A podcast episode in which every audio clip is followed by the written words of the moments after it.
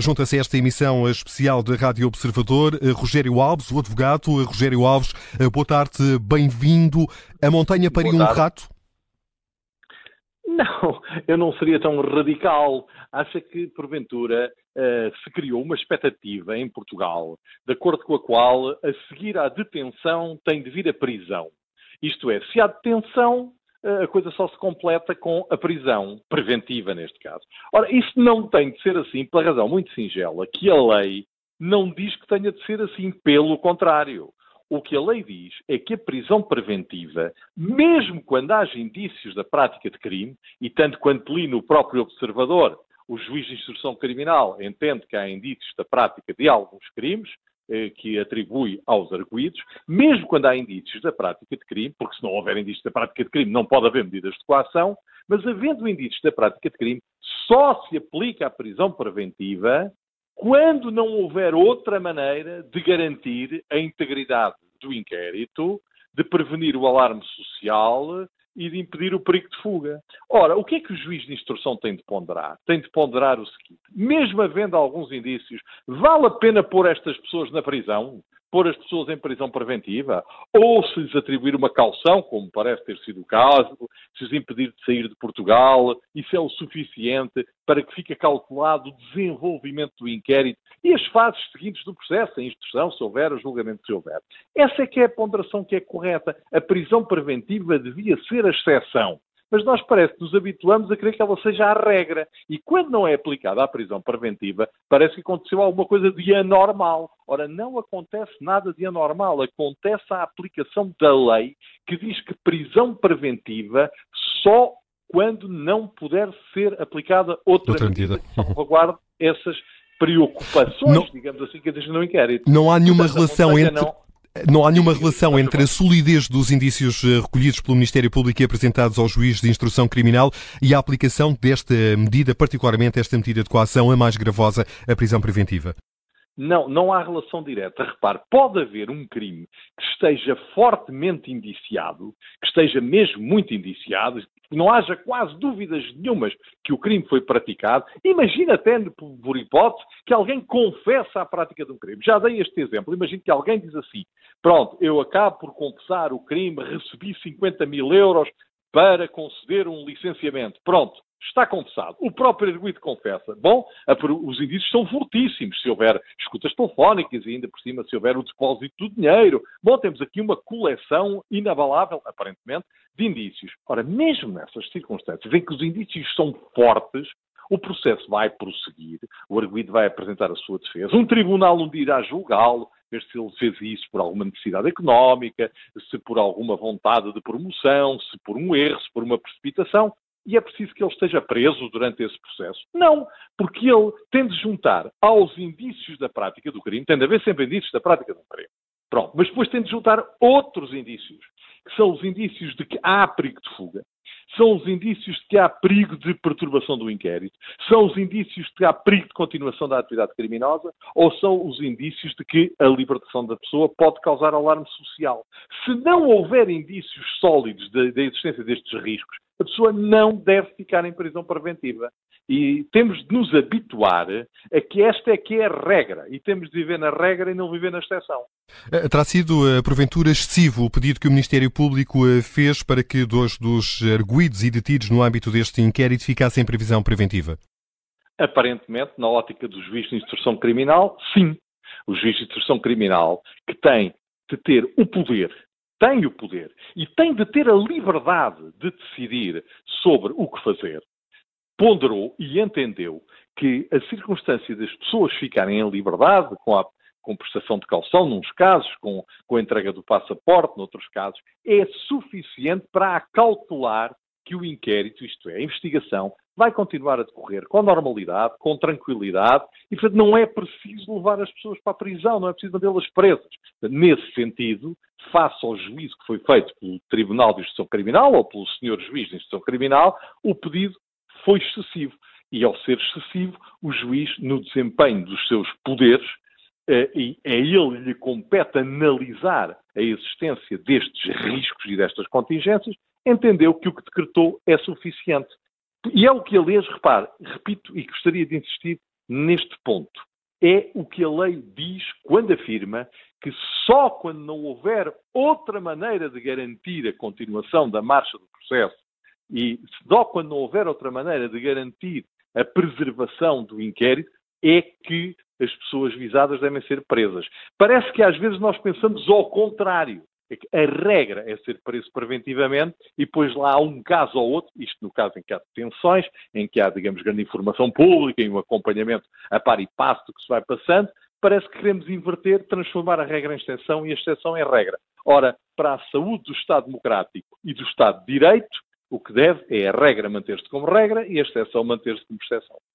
Uh, Rogério Alves, há aqui um outro uh, facto uh, relevante que resulta desta decisão do juiz de instrução criminal. Deixou cair alguns dos crimes, particularmente o crime de corrupção, de que estavam indiciados alguns dos detidos. Este é um facto, na sua opinião, relevante, do seu ponto de vista da acusação e da solidez desta acusação, destas suspeitas do Ministério Público? É um facto relevantíssimo. Repara, a corrupção é uma coisa altamente repugnante e condenável. Porquê? Porque de, para existir tem de haver uma contrapartida. Alguém que utiliza o seu cargo, o poder que tem, para, obtendo contrapartidas que não lhe são devidas, eh, tomar uma determinada decisão neste ou naquele sentido. Que até pode ser uma decisão lícita e legal até pode ser uma decisão lícita. Não pode receber contrapartidas diretas, indiretas, em dinheiro, em empregos, em promessas, no que quer que seja. Ora, eu tenho vindo a analisar através dos órgãos de comunicação social o que transpira daquele processo, confesso que, assim, à primeira vista, e com a informação que tenho, que é pouca, não tinha encontrado indícios da existência de corrupção. Uh, e, aliás, já disse isso publicamente. Mas, com as limitações, não conheceu o processo aparentemente, aparentemente, o juiz de instrução criminal que conhece o processo, que estudou o processo e que viu o processo, também entende que, pelo menos nesta fase, pelo menos nesta fase, que é uma fase já adiantada da investigação, porque o processo já dura há cerca de quatro anos, também não encontrou esses indícios. E para a opinião pública também não tinham transpirado muito esses indícios. É claro que desde há, sim, Bom, o inquérito ainda não acabou, a investigação ainda não acabou, ainda mais coisas podem ser analisadas, desencantadas, pensadas, analisadas. Mas neste momento, e é neste momento que se aplicam, pelo menos nesta fase, que se aplicaram as medidas de coação para os juízes de instrução criminal a fazer fé nos relatos, esses indícios não aparecem, e isso, obviamente, é muitíssimo relevante. Uh, uh, Rogério Alves, de alguma forma, e tendo em conta que este processo judicial acabou por estar na origem da queda do governo, fica o Ministério Público mais fragilizado ou pelas razões que atrás invocou e explicou, não deve ser esse o entendimento? Olha, ainda é um bocadinho cedo para tirar conclusões. Efetivamente, este, o nascimento para o público deste processo causou realmente um dano, eh, enfim, mesmo que para quem não gosta do governo, é uma coisa extremamente significativa que o desencadear de uma investigação. Aliás, a manifestação pública de que existe uma investigação criminal uh, compele o Primeiro-Ministro a admitir-se, uh, nos termos que toda a gente conhece que aconteceram. Vamos lá ver o que é que a história nos vai dizer a história ainda terá de ser feita quando o processo sair do segredo de justiça, quando o processo sair do segredo de justiça, teremos de ir ver e analisar com mais detalhe duas coisas. Afinal, o que é que alegadamente envolveria o Primeiro-Ministro? Quais são as coisas concretas, reais, diretas, apuradas que eh, dizem respeito a um eventual envolvimento do Primeiro-Ministro? E, em segundo lugar, o próprio envolvimento de outras pessoas, qual é a robustez deste processo. Hoje, Ainda é cedo para fazer esse juízo, porque o julgamento está no inquérito. Agora, que se transmitiu para a opinião pública, isso é indiscutível, que se transmite para a opinião pública, que a enorme gravidade que em determinado momento parecia andar a pairar sobre o pensamento de toda a gente, sofre aqui um grande revés do ponto de vista da apreensão pública, isso sem dúvida nenhuma, isso sem dúvida nenhuma. Portanto, nós não podemos fazer já o juízo final sobre algo que ainda está a caminho. Agora, para a opinião pública, seguramente a imagem que foi transmitida é que há uma enorme desproporção entre o que parecia ser uma coisa de grande complexidade, uma coisa de enormíssima gravidade, capaz até de derrubar um governo, e aquilo que aparentemente surge indiciado no despacho de aplicação das medidas de coação. Nessa linha de pensamento, fez sentido aquele último uh, parágrafo no primeiro comunicado do Ministério Público do Departamento Central de Investigação e Ação Penal, em que fez saber uh, que uh, estava a investigar o Primeiro-Ministro? Ou deveria o Ministério Público procurar indícios mais sólidos para, então, comunicar isso ao país Ora. e tornar essa informação pública?